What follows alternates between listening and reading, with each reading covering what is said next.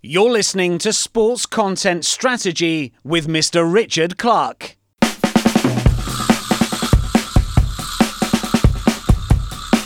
Any major sports organization has got to see itself as a media owner now. Whether advertisers like it or not, you're not going to be able to force people to to watch your ad. You're going to have to find a way that your message sits much more naturally in the way that these people you know, interact and the way that they go about their day. Just the nature of, of the message, how companies talk about themselves will have to change. So they're focusing less on the impressions and product capabilities and talk more about what the brand actually represents. Hi there. Branded entertainment is one of the most important new components in the content strategy for any sports rights holder. Every club, every governing body, every broadcaster needs partners. And in the digital age, their demands have changed both rapidly and dramatically.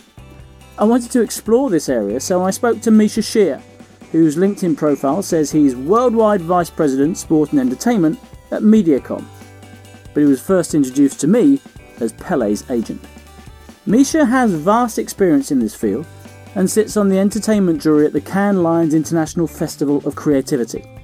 He's collaborated with his fellow jurors on a new book called The Art of Branded Entertainment. There's links to this publication in the show notes, as well as how to contact me should you need consultancy on content, digital strategy, you want to ask me a question, give feedback on the podcast, or just say hi. But without further ado, Here's my discussion on the art of branded sports entertainment with this guy. So, my name is Misha Sher. Uh, I am a worldwide uh, vice president of sport and entertainment at Mediacom. Many people will be familiar with Mediacom as being the world's leading marketing communications agency, media agency. We are an integrated sport and entertainment marketing division of, of our broader business, which operates across um, over 100 different markets. So very simple. We're we're a sport and entertainment business that sits alongside our uh, marketing communications business. So as as these areas are becoming much more uh, connected and linked, where sponsorship or partnership marketing, whichever whichever way you look at it, uh, is a lot more intertwined with the way that clients are spending money in marketing communications.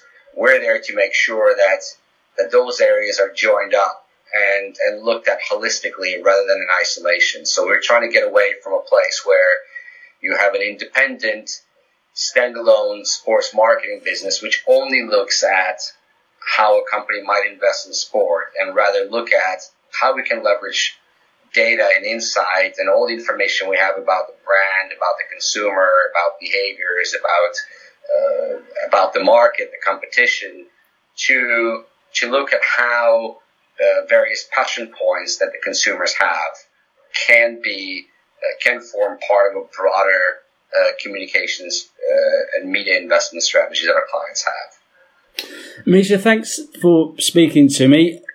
What prompted My this? pleasure. In- thanks for having me on. what prompted this interview was the new book that you've uh, helped write with the Cannes Lions jury, Art of Branded Entertainment, which has a direct link, of course, to sports content strategy for sports teams. It's, it's massively interlinked these days. Um, and I'll go straight in because I read your chapter and you were very, very critical of the state of sports branded entertainment. Why? I, I, I feel like uh, most of the companies that I see in the space um, lack ambition, they lack imagination. They there is a lot. I see a lot of Me Too, the same sort of executions, the same kind of talent, the similar kinds of ideas. And for me, I think it misses. I, I, I think it misses the point. The the what's you know, we're, we're living in the world where there's so much competition for people's time. I mean, that's the reality, whether they're in the sport environment or any, or, or anywhere else. So if you're, if you're a sponsor in, in that, in that, uh, of a competition of a team, you have the opportunity to really genuinely engage in a way that, uh, that you probably couldn't in any other environment. And I feel like, given that opportunity and having all the all the tools at your disposal, which many of these companies have, they really they fail to you know to go the distance. They fail to to, to genuinely elevate themselves, to really uh, to tell an authentic story that that uh, that is true to the brand and that really and really delivers and really delivers for the fan. Most of these things, and my my test is this: if you weren't there, would anyone notice? Right? So if you're you know if you're and if you're spending tens, hundreds of thousands or in many cases millions of, of dollars for an association and if you were gone tomorrow and no one would notice, you have to ask yourself the question whether you're doing enough, whether you're really you're really making the most of, most of what you have at your disposal creatively uh, to um, you know to make this to make this entire investment worth your while. And I find looking at looking at the sports space that very very few brands are doing that, and there's it's, it's still very um, very reach and impression based there's a sense that just because uh, the, if, you, if you win the impression game, if you're uh, then then you're going to be if you, uh, then you're going to be top of mind. You win the hearts of the consumers. The reality is just not. That's just not the case. In the book, it's quite good because it's divided into different chapters written by different people in the Cannes Lions jury, but it also talks about the the phases of this concept of branded entertainment. Now, its definition of branded entertainment I wrote down because I quite liked it. It said it's entertainment produced by brands, adverts you don't want to skip, marketing made to be noticed, not designed to interrupt, ads which are a good investment of, of, of money for the brand and good investment of time for the audience, and they attract their own audience instead of buying time to be watched. And that's that's summing up, in my opinion, the way the state of advertising has changed.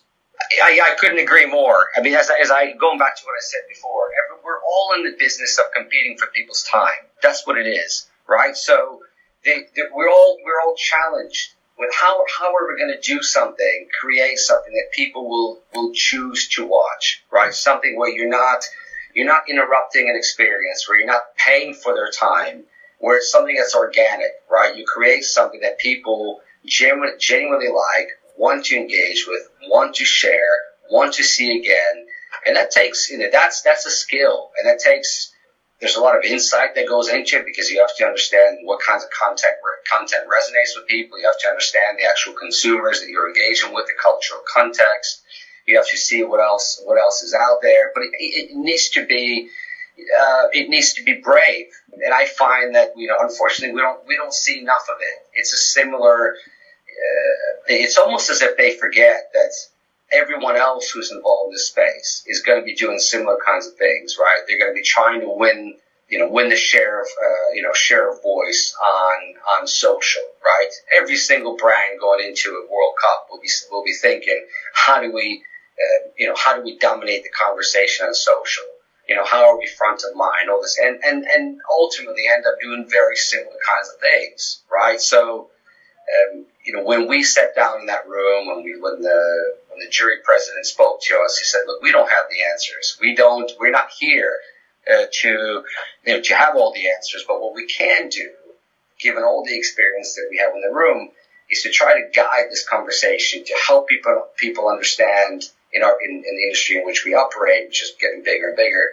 But what what does it take to really stand out? What does it take to um, you know, to to earn the time of your consumer rather than to uh, almost bully them into watching watching your content because it's a pre-roll or something else. You mentioned World Cup there, and that perhaps brings me to what I think is one of the best examples of branding content, which is the Nike advert for with the Brazil team in the airport, which I think was ninety eight. I think it was ninety eight. Yes. yes. And that is that was an advert, but it was almost an appointment to view that when that advert came on and we weren't at a stage there where we were skipping adverts, you were watching it because it was nuanced. There was so much going on. Different players had their characters reflected in the type of shots they were making at the airport. It was linked to the brand. It was linked to the club. It was linked, uh, the, not the club, the country. It was linked to the tournament itself. And I, I, that's a that's a pinnacle because I can recall that, even though it's 20 years ago. And yet, at the same time, what you're saying is perhaps we've not moved on enough.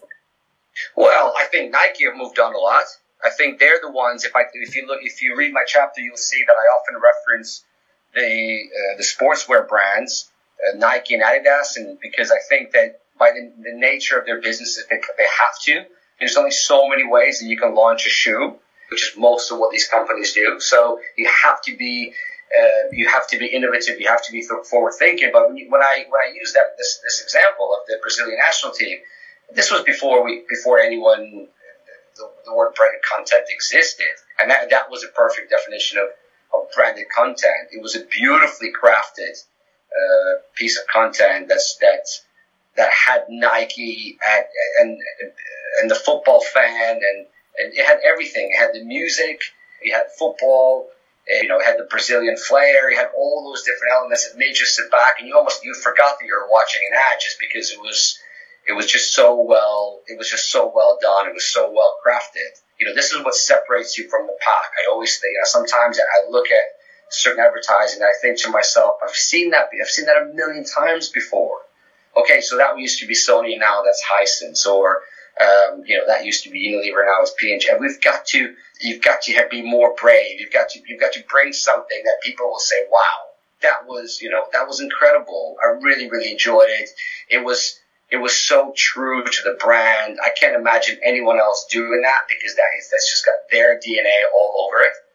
And and again, I think that's you know this is where this is where a lot of companies fall short. Is that I look at that and I think I'm not sure that that's so unique to you, and I think that could have been done by anybody, right? So. I, I in, in many in many of the these kind of discussions I've had since you know since we've come back from the from from having that experience with the jury, given given some talks. I, I always I I don't say this as a as a set in stone checklist, but I do think there are some elements, some ingredients that have to be present uh, for you know for any of for any of the sort of for, for any of the brand content to succeed. Right, the authenticity, the bravery, um, you know, all these things. It, has got to the craft. It's, it's, got to be there. It has to. Um, for you know for to have to have any hope of, of resonating with the audience. You talk about bravery a lot, and that's always a problem though for sports teams, sports associations, because they're in a game where they're they're naturally conservative. If they step outside their lane, they get crit- they get criticised in the press a lot, um, which they don't like. And yet they can win that numbers game, albeit it's a game you don't like. They can win that numbers game because they've got fans. They haven't got customers, and fans paint their faces and and uh, uh, extol the virtues of, of, their team. Yes, they do, and and and there are there are plenty there there there are many examples we can point to where you know when they do that, when they are when they are being a bit brave, when they open themselves up a bit, when they allow. We're seeing we're seeing some of this now with, with these behind the scenes documentaries and, and so on. They realize that people, uh, you know, that people want more, right? That they are inundated with uh, inundated with content. There's so much out there they can turn to, whether that's sports related or not. I mean, I saw a stat uh, about a year ago that in, in the U.S., between 18 to 25 year old males, Netflix is uh, Netflix is more popular um, than NFL. This, is where this is where the audiences are going to. So this is, you can't sports can't take it for granted that the audiences will still be there. They have to push the boundaries. They have to think about what are the new ways in which they're going to connect with people. What kind of access are they going to provide? Uh, are they are they going to provide? How are they going to be able to tell a story that really allows someone in and uh, and makes them feel a part of part of an experience? Because in, in, in a sport context, that's what it's all about, right? That's what a sports fan wants. Social media has allowed them to get closer and closer to the teams and the players that they like so they're now, and that appetite is never ending. It's up to the, to the, to the sports organizations and also to the sponsors who are involved with them to, to find ways in which they can fuel that appetite and they can offer them something that's, that's really, uh, that's really different and engaging they can get that they could get somewhere else. Who's doing it right in terms of leagues and clubs? I mean, I'd, I'd probably venture NBA are up there, but uh, who else? Who said it again? Sorry. Are NBA uh, uh, yes. Who's who's doing it right was my question, and I'd venture that NBA are, are right up there. No, absolutely. I think I think NBA is um, NBA is really in a league of their own. when it comes to really forward thinking, uh, brave sports organizations that are, that are for many years, and this isn't just recently. I mean, NBA when it came to uh, when it came to cr- testing out a lot of these platforms like YouTube, like Twitter, like Facebook, creating creating different kinds of con- uh, different types of content, uh, you know, putting it out there, tweaking it. They were always they were at the forefront. There's there's a reason why they have more bigger audience across those channels than all the other American sports put together. They're really they're. if I was if I was advising sports organizations around around the world of who, who they should who they should look up to, NBA is definitely uh, is definitely up there. You now have uh, football teams who are starting to come around to the idea that they have to be more uh, they have to be entertainment almost entertainment businesses uh, as much as their sport businesses. So you have uh, you know, Bayern Munich and Real Madrid and you know Manchester City investing in these, you know, in in, in these areas to basically talk about themselves as, as being. I think I've, seen a quote from Real Madrid saying, "Look, we're an entertainment business. We're not just a football club." So they understand that that means they have to be creating and putting out content all the time. That there is that, you know, it's a that's it's a requirement these days. And if you look at uh, you know, if you look at Manchester City, and the kind of things they're doing with trying to find uh, on match days and, and non match days how they can keep people connected to the football club, what kind of access and cameras they can they can allow into different parts of their club, whether it's a training session in the in the in the tunnels, doing doing the content series like they did with Amazon. This is all part of realization on behalf of these uh, rights holders that people want different, you know, people are not just want, but they expect a, a, different level of access. They expect to be entertained in a way that, you know, in a different way they've been entertained in, in uh, before. They don't want to see dull press conferences or press releases on website or Twitter, which, which you can see anywhere. They want something more raw, more real. They want to feel like they know they, they can feel the what's going on. They, they, they have on the on the, the heartbeat of the of the football club. Um, so I think that, that these organizations I just mentioned are are making progress, but you know the NBA is is in a league of its own in that regard. Is this such an important question that it could actually dis- decide and determine the future of a sport because you've got this battle between NBA and NFL and NFL, for example, has got loads of challenges, loads of challenges with the concussion. Uh, the, the national anthem debate seems to be centered on NFL and and the revenue and the sponsorship, which helps to grow the sport. If it's taken away from another sport, are we are we talking about a fundamental question that could lead to a sport not dying but diminishing? Possibly, possibly.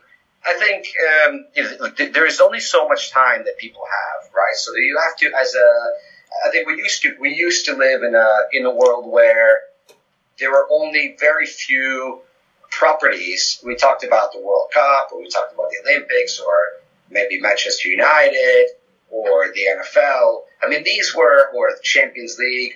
You know, these were let's say five, ten uh, sports properties that offer the level of uh, the level of engagement, the level of fandom, the scale that, that no one could compete with. You know, but the, that that's changing. You know, that's evolving. And you know, we didn't have you know Manchester City weren't weren't, weren't on the horizon. You know, five you know five ten years ago.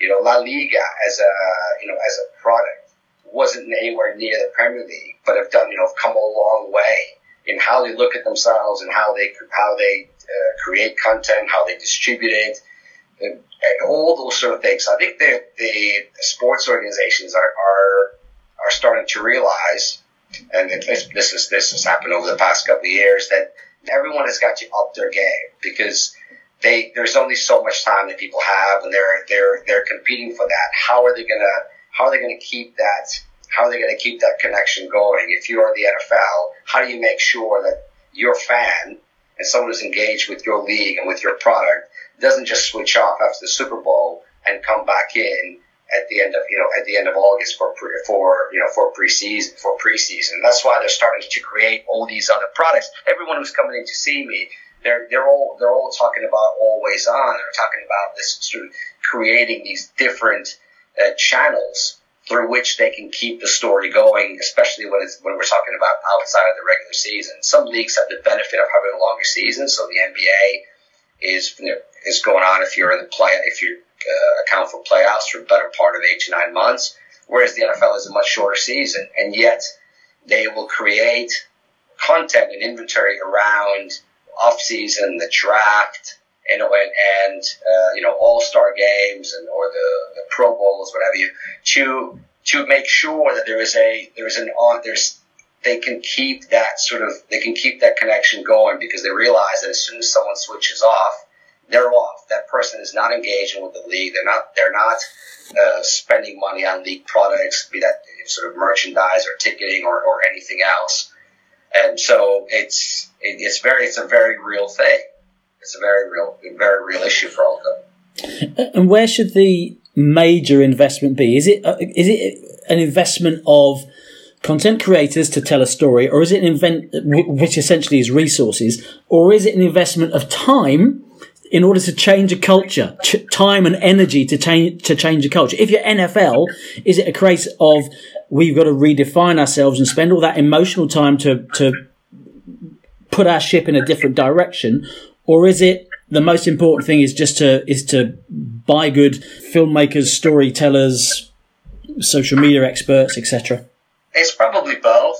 It's probably both. I mean, every every league, um, you know, every league has to, you know, if you look at those questions separately, every league has to evolve, right? So the challenge is that let's say, uh, you know, it wasn't long ago when NFL just didn't have didn't have a competitor. I mean, they were behemoth, and they still are. Let's let's let's be let's be honest. It's not, um, you know, it's not a, just NFL having having uh, having some issues is it's all relative because there's still it's still an absolutely uh, it's a tremendous it's a tremendous product and sports property. That's why they're coming over here because they've all, they've uh, they've done probably as much as they can in the you know in their in their home you know in their home market. But the direction in which they go and what, what they prioritize going forward will evolve because they you know technology is technology has changed the way that people consume sport. It's now um, you know, people can engage and, and, and consume in a totally different way. It's there other other leagues have looked at the NFL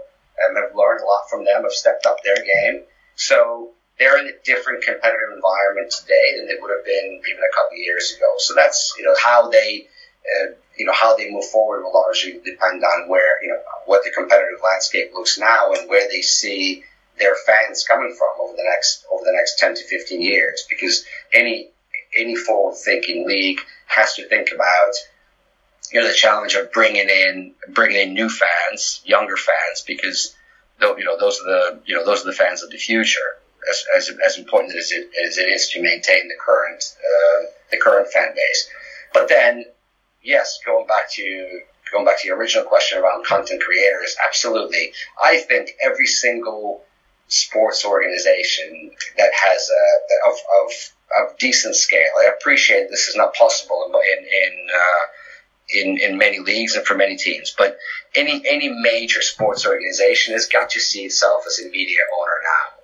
This is where you know this is where we are. We're noticing that our business, in terms of where our business is and the kind of consultative services that we offer now, has changed so much.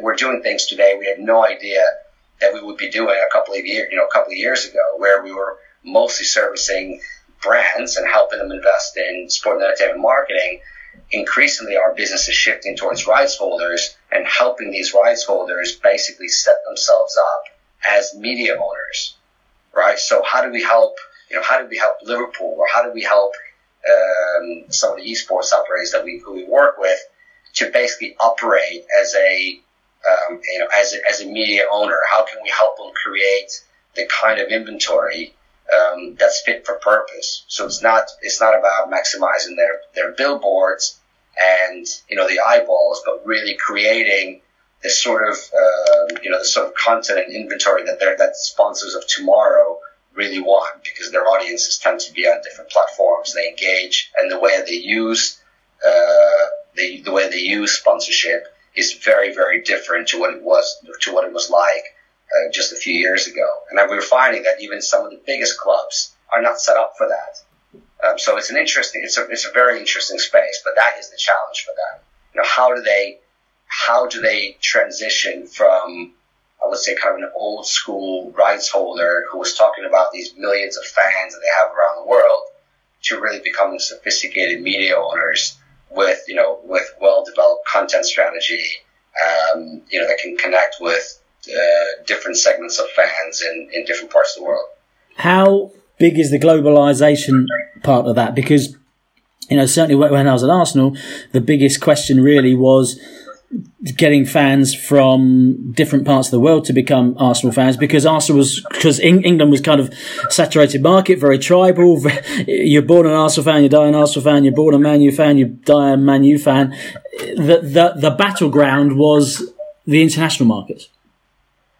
Yes, no, absolutely. Because the because technology has made the world smaller, and I think if you look at we, we, you and I both know being in the space that in actually when it comes to any sport, the majority of the fan base does not live anywhere near the actual stadium, the stadium, the facility. If you're talking about you know other sports, you know where the team plays.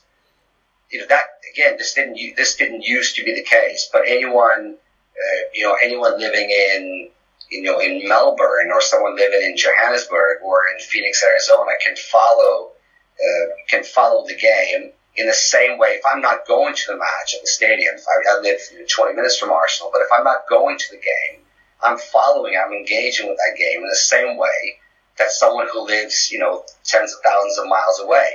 So I think this is where, this is where technology has basically made the world, you know, made the world smaller, but that has put an onus on the, you know, on the, on the individual teams to figure out a way of how they actually deliver the, the experience that these people want, understanding that someone in Melbourne or someone in Phoenix is unlikely to ever go to a match at, you know, at the Emirates, or maybe they would once in a while. But at the same time, how do you make them, how do you make them feel engaged and connected to the, you know, to the football club so that the distance is not, you know, is not a factor. And that's the, you know, that is the, you know, that's the challenge. And all the new technology that's coming out, you know, VR, AR, is going to be, is going to play a big part in that because all of a sudden you'll be able to put a, you know, put on some glasses and you'll feel, uh, you'll have exactly the same view as, um, as I would sitting, you know, sitting in a, in a director's box at Arsenal. That's the, you know, that's where, uh, that's going to be a game changer.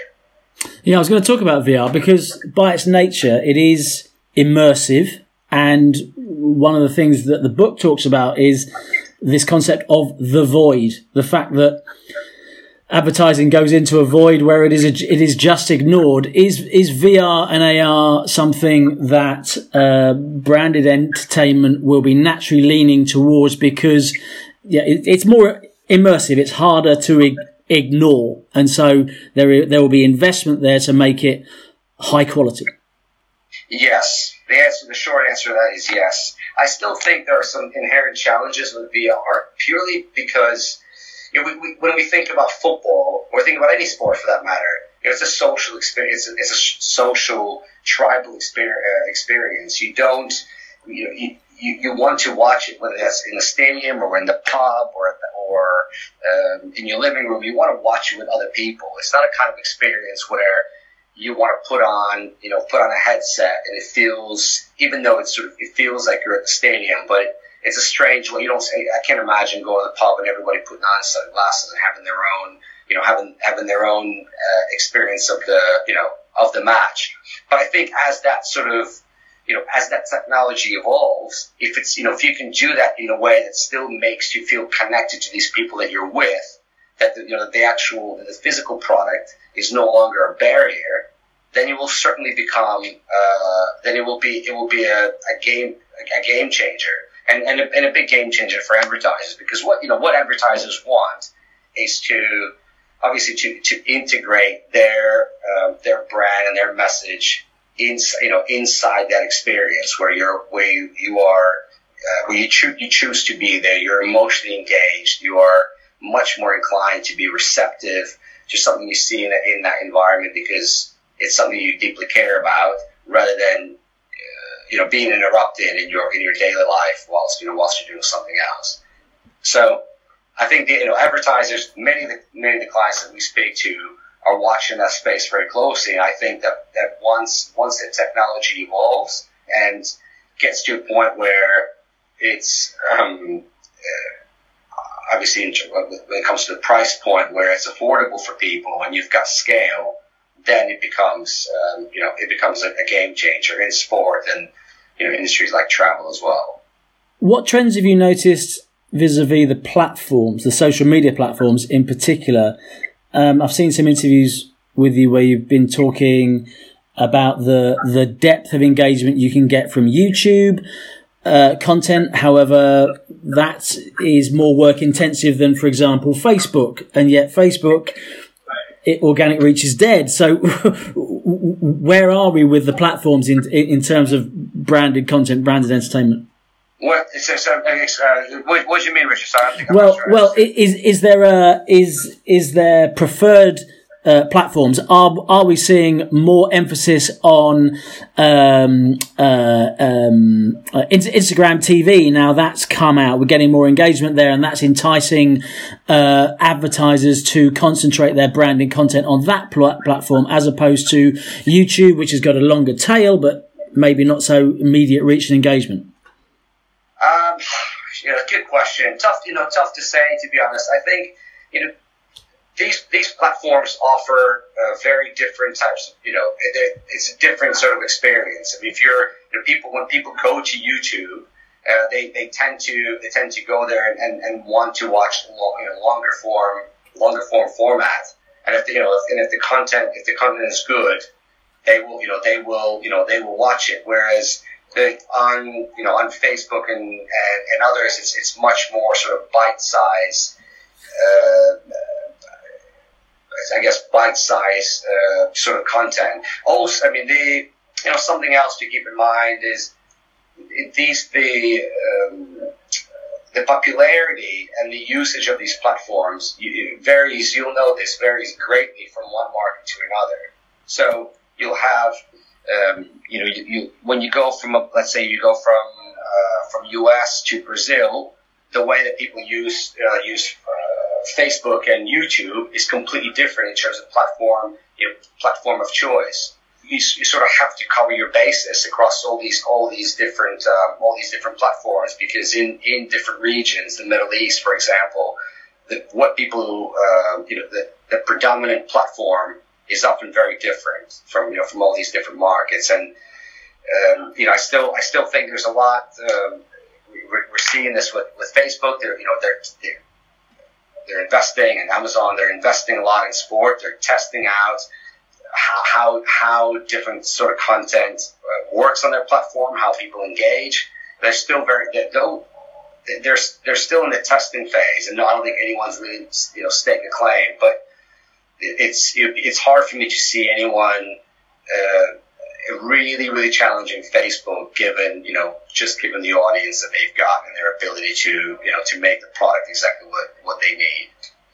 We are seeing some movement though in the OTT platforms. Obviously, Amazon have bought some Premier League games and uh, DAZN and the boxing deal is very, very interesting. That that's going to be a, a, game changer in in boxing, and of course, boxing is very much appointment to view, and you and pay per view works in boxing in the way that it doesn't work in other sports. Um, what what do you make of the OTT platforms, and and are there opportunities for branded entertainment there in terms of sport? Um, well, I think this is going to be the biggest challenge for you know for the industry because you know what happens you know what uh, you know what happens when you can't really when you can't really buy an audience anymore. You know when you have when, when you can buy an ad around uh, you know around Super Bowl, but you know with a lot of these OTT platforms, you know uh, Netflix or somewhere else, you um, you have to look at you have to find creative ways to integrate you know integrate your brand because I don't think I don't think moving forward we're going to have the same sort of models the advertising model where you have pre rolls or um, or ad breaks or anything like that on these, you know, on these platforms. And the reason being is because the way that these platforms are, uh, the way they operate and the business model is very different from traditional from traditional TV. So if you think of if you think of Sky or BT, you know, when they're when they're paying for rights, they then need to uh, they need to sell they need to sell subscriptions. They you know they're buying these rights, and that's the way they you know they monetize their entire the way they attract. Uh, customers to the, you know to their uh, you know to their business. Whereas someone like Amazon will be testing out to see how they can by by by having these rights how they can use their e-commerce capability to perhaps sell product around it. So they yes, part of it could be to sell Prime, but actually I think they'll be they'll be looking to see how many you know how many how much merch merchandise balls and things like that are they selling in connection to that, uh, you know, in, inter- in basically integrating those, uh, you know, the, sort of e-commerce element into the, into the viewing experience.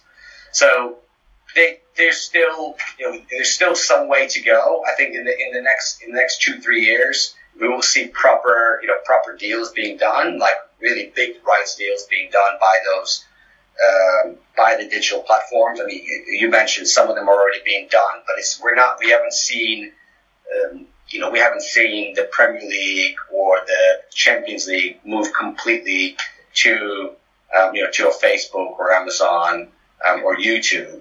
That, but that's because those you know those companies are are currently testing out where you know where premium content actually sits within the, you know within their business because obviously their business model is very different from broadcast. But I but without question, um, you know going forward they're going to play you know they're going to play a much you know much bigger role. But I, I, I would I would stop short of saying that they're going to replace you know traditional TV. I, I think in my opinion I see. Um, you know, I see these these platforms working alongside a broadcaster um, more, more, more likelihood of that happening than uh, than face than something being available exclusively on Facebook. What did the most recent World Cup show us? In what way? In terms of branded content, the things that were done, the innovations that happened. I mean, certainly in terms of consumption, it seemed to be a World Cup in which streaming made a big a big leap into the mainstream. Yes, um, you know, that's true. I think, I think, the, I think what we're finding now is that, um, you know, because of, because of, uh, branded content, because of, because of the techno- the availability of technology, uh, and, and how, you know, how it's, how it's developed, it's you don't have to um, you know you don't have to be an official sponsor. You don't have to pay uh, you know tens of millions uh, to be you know to um, to basically leverage the power of the you know of the World Cup and the connection and the uh, the emotional uh, tie-in that people feel around you know around following the national teams. So you know, whereas in the past, if you wanted to uh, if you wanted to be part of that halo effect, you want to have some connection to the World Cup. It was more difficult to do. So that you've done that, I think, uh, obviously some of the brands did that with talent by, and we've, we've seen that with Nike or with Samsung and, and, and many others. But now, uh, they can, you know, if, if you, if you're a creative, if you're a, uh, if you're a creative storyteller, if you understand how people engage on, on, on platforms, if you have, if you're, um, if you can, if you can tap into the right talent, you can leverage the power of such a major tournament in a way that you just wasn't possible in, in, in years past. And I think that's the biggest game changer. You know, if you, I've been asked many times why I felt that, you know, that, uh, that FIFA fell short of, of filling all the, uh, all the regional sponsorships. I think they had, you know, I don't know, I think they had somewhere like 20, 20 sponsorships to sell. They sold uh, you know, between two and five, and something, and some of those came in the last in the last couple of months. But I think the reason being is because the um, because many many companies realize they don't have to make uh, they don't have to make a, a, major investment. They actually don't need uh, to have visibility in that environment because actually it doesn't really um, you know it doesn't actually cut through you know, having a, you know, having a, an LED board or having some ad breaks or having some sort of visibility at the World Cup is not that important. If you can, if you understand why people connect to the sport, why they follow the national team, um, or why they why they follow certain rivalries, and you can create you can create something around it with um, and, and, and, and invest in something from scratch. It becomes a much more a much more cost effective way of, of doing things. And I think that's the I think that will be the challenge for rights holders uh, like FIFA who who expect big rights fees to be able to demonstrate that what they can offer moving forward is something that brands can't create themselves in the same, you know, um, and, and achieve the same sort of cut through and scale. Yeah, I mean, we saw Copa 90, for example, did a absolutely monster the World Cup, and they'll have got some brand sponsorship out of there. You've seen a lot of other YouTube uh, channels grow up um, and take some sponsorship, not at big level, but enough to keep them in, in, make a small business out of it. Basically, are, are, they attractive? Are they a threat to the mainstream, or are we, are we still talking small fry here? I'm talking about the fan um, YouTube channels here. Uh, well, I, I think they're. I, I don't know about a, a, a, major a major threat because there's a they, you know, they, they have to keep churning out uh, content which uh, you, you you'll know this isn't um, it's it's it's quite a commitment and it's not and it's not cheap. So, but someone like someone like Copa 90, absolutely, you know, they are.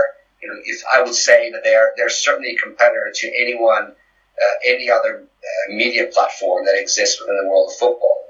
And it's, it's it has it has it sits in a very unique it sits in a very unique place in terms of what it offers and how it engages people. So very different from your traditional broadcast TV, but like let's let's not forget the you know the scale and the experience that they've got. I think the we we, we still have the, we still have a long way to go for some of these uh, you know for some of these YouTube channels to really reach the kind of scale and engagement that can rival uh, or they could, that would worry traditional players for now.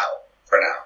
And one other example, just to move away from uh, football necessarily for a second, in terms of branded content, branded entertainment, uh, uh, uh, Red Bull for me have been a great example, and they've got obviously come from a brand and moved into a certain niche of sport, um, obviously associated with extreme sports, high energy sports, because it's an energy drink. J- just tell us how effective, or talk about how effective they've been, what they've got right, what they've got wrong.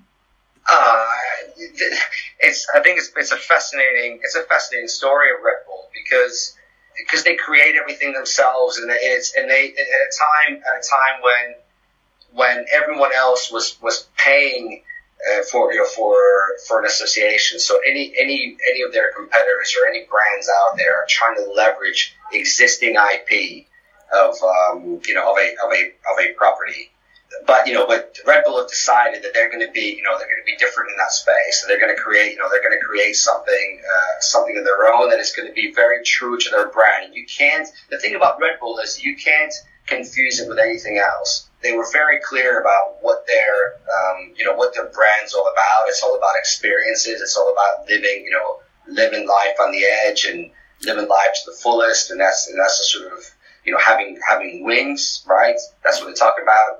And I and they've shown time and time again that the that they understood what they, they understood what their brand was about. They understood what people uh, people they're trying to connect with, what they liked and they create, you know, they created their, you know, they created their own properties, which they, you know, which they owned. Of course, they, you know, they, they have some partnerships with, you know, with more traditional, with more traditional sports, but the, the sort of things that they've done, have, you know, over time have really sort of, in, in, in my mind and in my, and I know in the minds of consumers have really built a strong affinity with their brand. That people, people like the fact that they were different because people who were, they were trying to target would see themselves as, as, as different, right? So they respected that. They appreciate the fact that, you know, this here's a brand that's put a stake in the ground and say, you know what? We're not, we're not, we're not, as a, going back to what I was saying before, being brave, right? Not following in the, not, uh, not comparing themselves to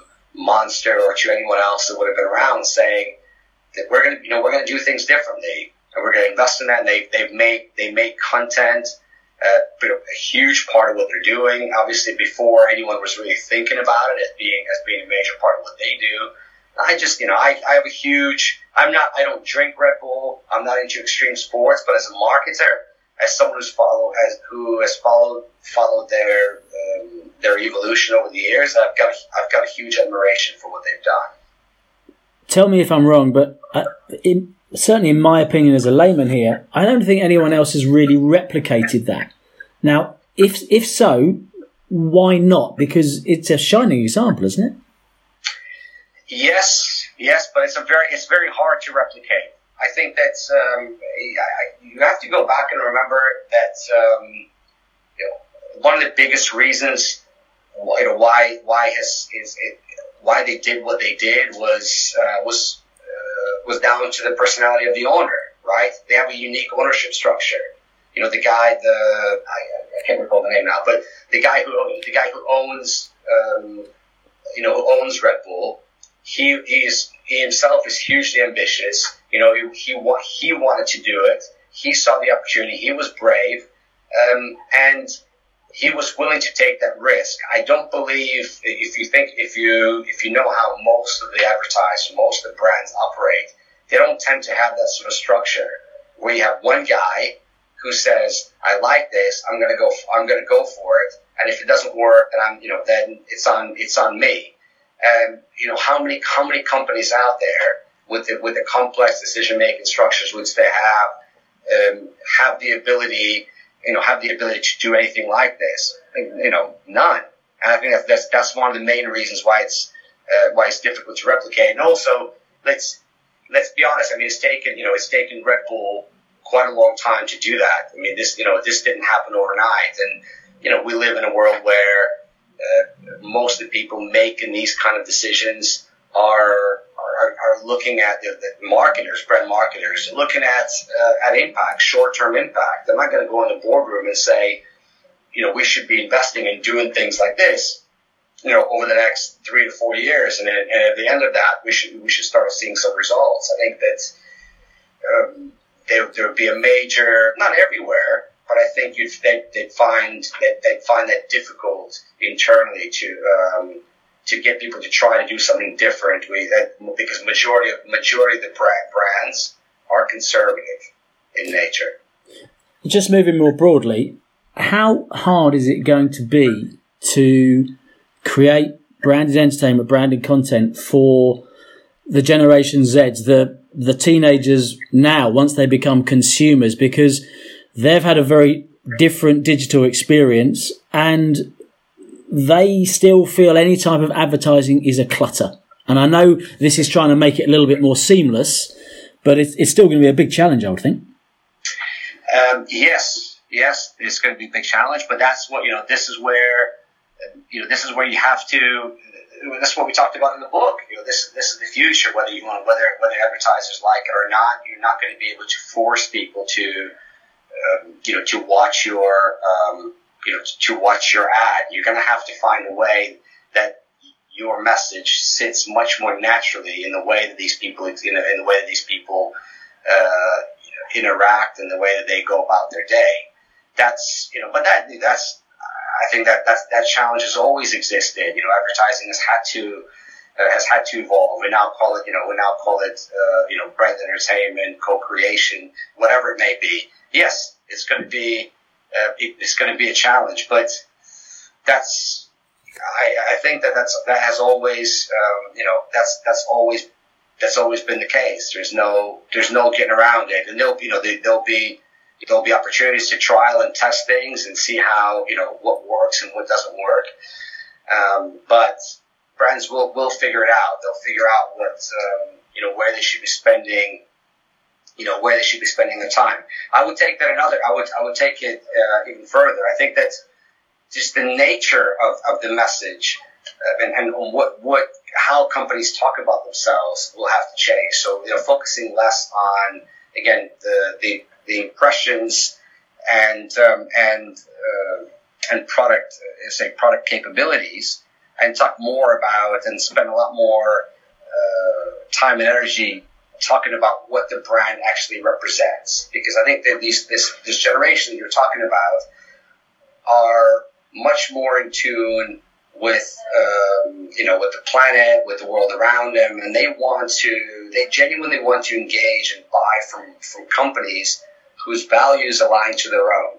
So I think it has it will come down it will come down to that. It was it's, it's it will be less about you know how many blades this has or um, how fat you know how uh, how many cylinders or how fast this car goes. It's going to be more about where you know where you know do you want to drive this car? Do you want to buy this product because it it perfectly aligns with the way that you perceive the world around you. You know, you like that this company, um, you know, is using uh, you know, is, is, is doing so much to, uh, to address global warming or plastic in the oceans or to empower women uh, or to, uh, to, to bridge the, the, uh, the pay gap or whatever, the, whatever that, you know, whatever those issues are.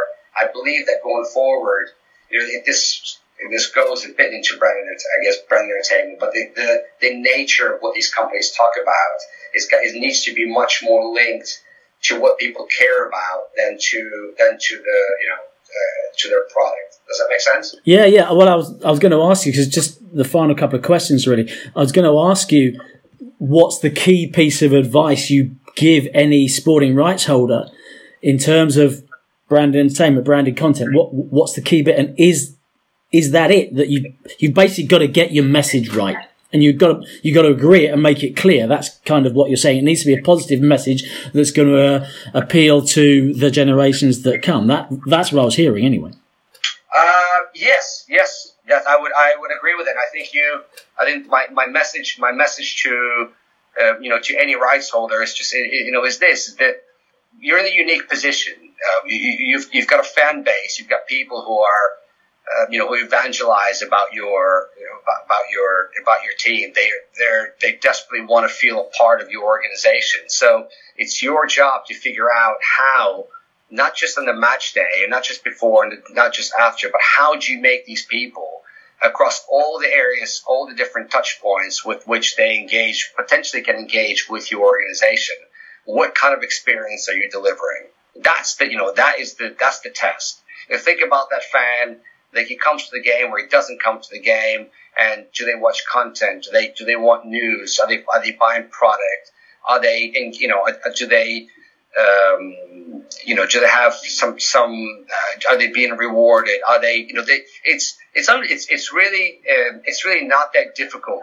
It's all you know the data data is out there. It allows every every football club or every you know every basketball team should now should now know how people engage with their you know with their with their league with their players and be able to um, to, to deliver the right sort of messages and the, at the right time for them and to keep that and to keep that connection going to make sure that that momentum doesn't you know doesn't um, uh, that that momentum lasts because as soon as it you know as, as soon as you lose it you know, people will find something else to keep themselves busy, right? There's always another team. There's always someone else to follow. There's always someone who is going to, who is going to make them feel like they should be part of their club. They're going to be looked after more. They're going to be more appreciated. They're going to have, they're going to enjoy the whole experience, you know, online, offline. So it's, you have to be, you have to be the top of the game, but you, as, but you should speak to the things that these people care about, right? And try to, try to connect with the, try to connect with what actually motivates these people in their everyday lives, not necessarily just what motivates them as a fan.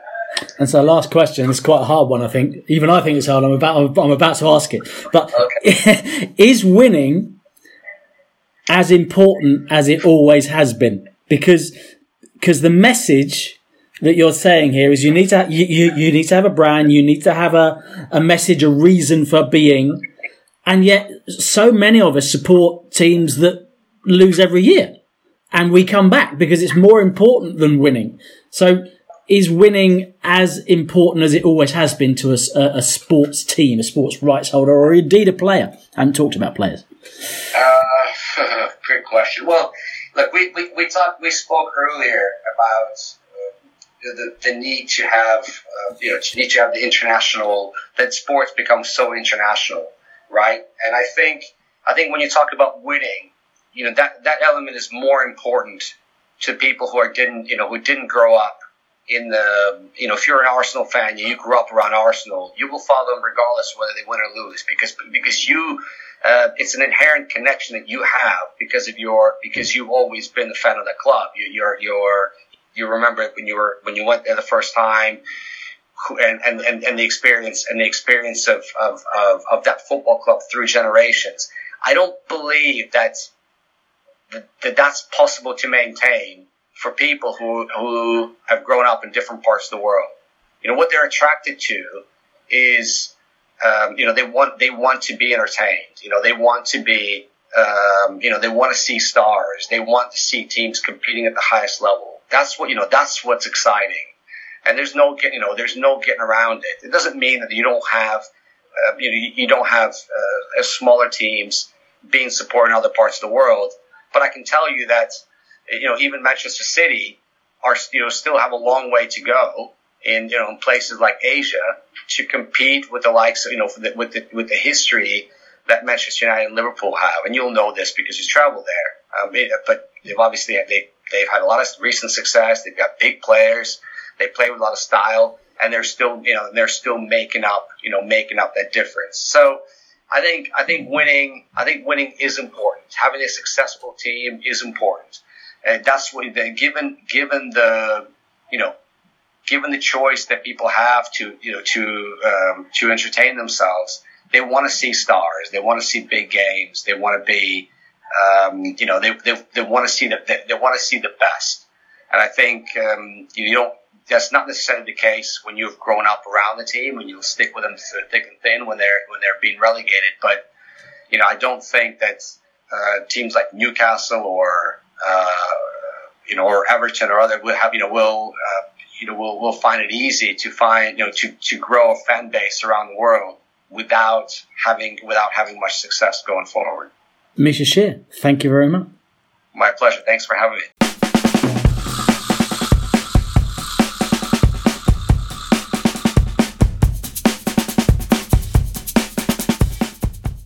Please follow at Sports Content Strategy on Instagram and Facebook. On Twitter, it's Sports Content SP. Richard is at Mr. Richard Clark on all social media. Read his blog and sign up for his newsletter at mrrichardclark.com.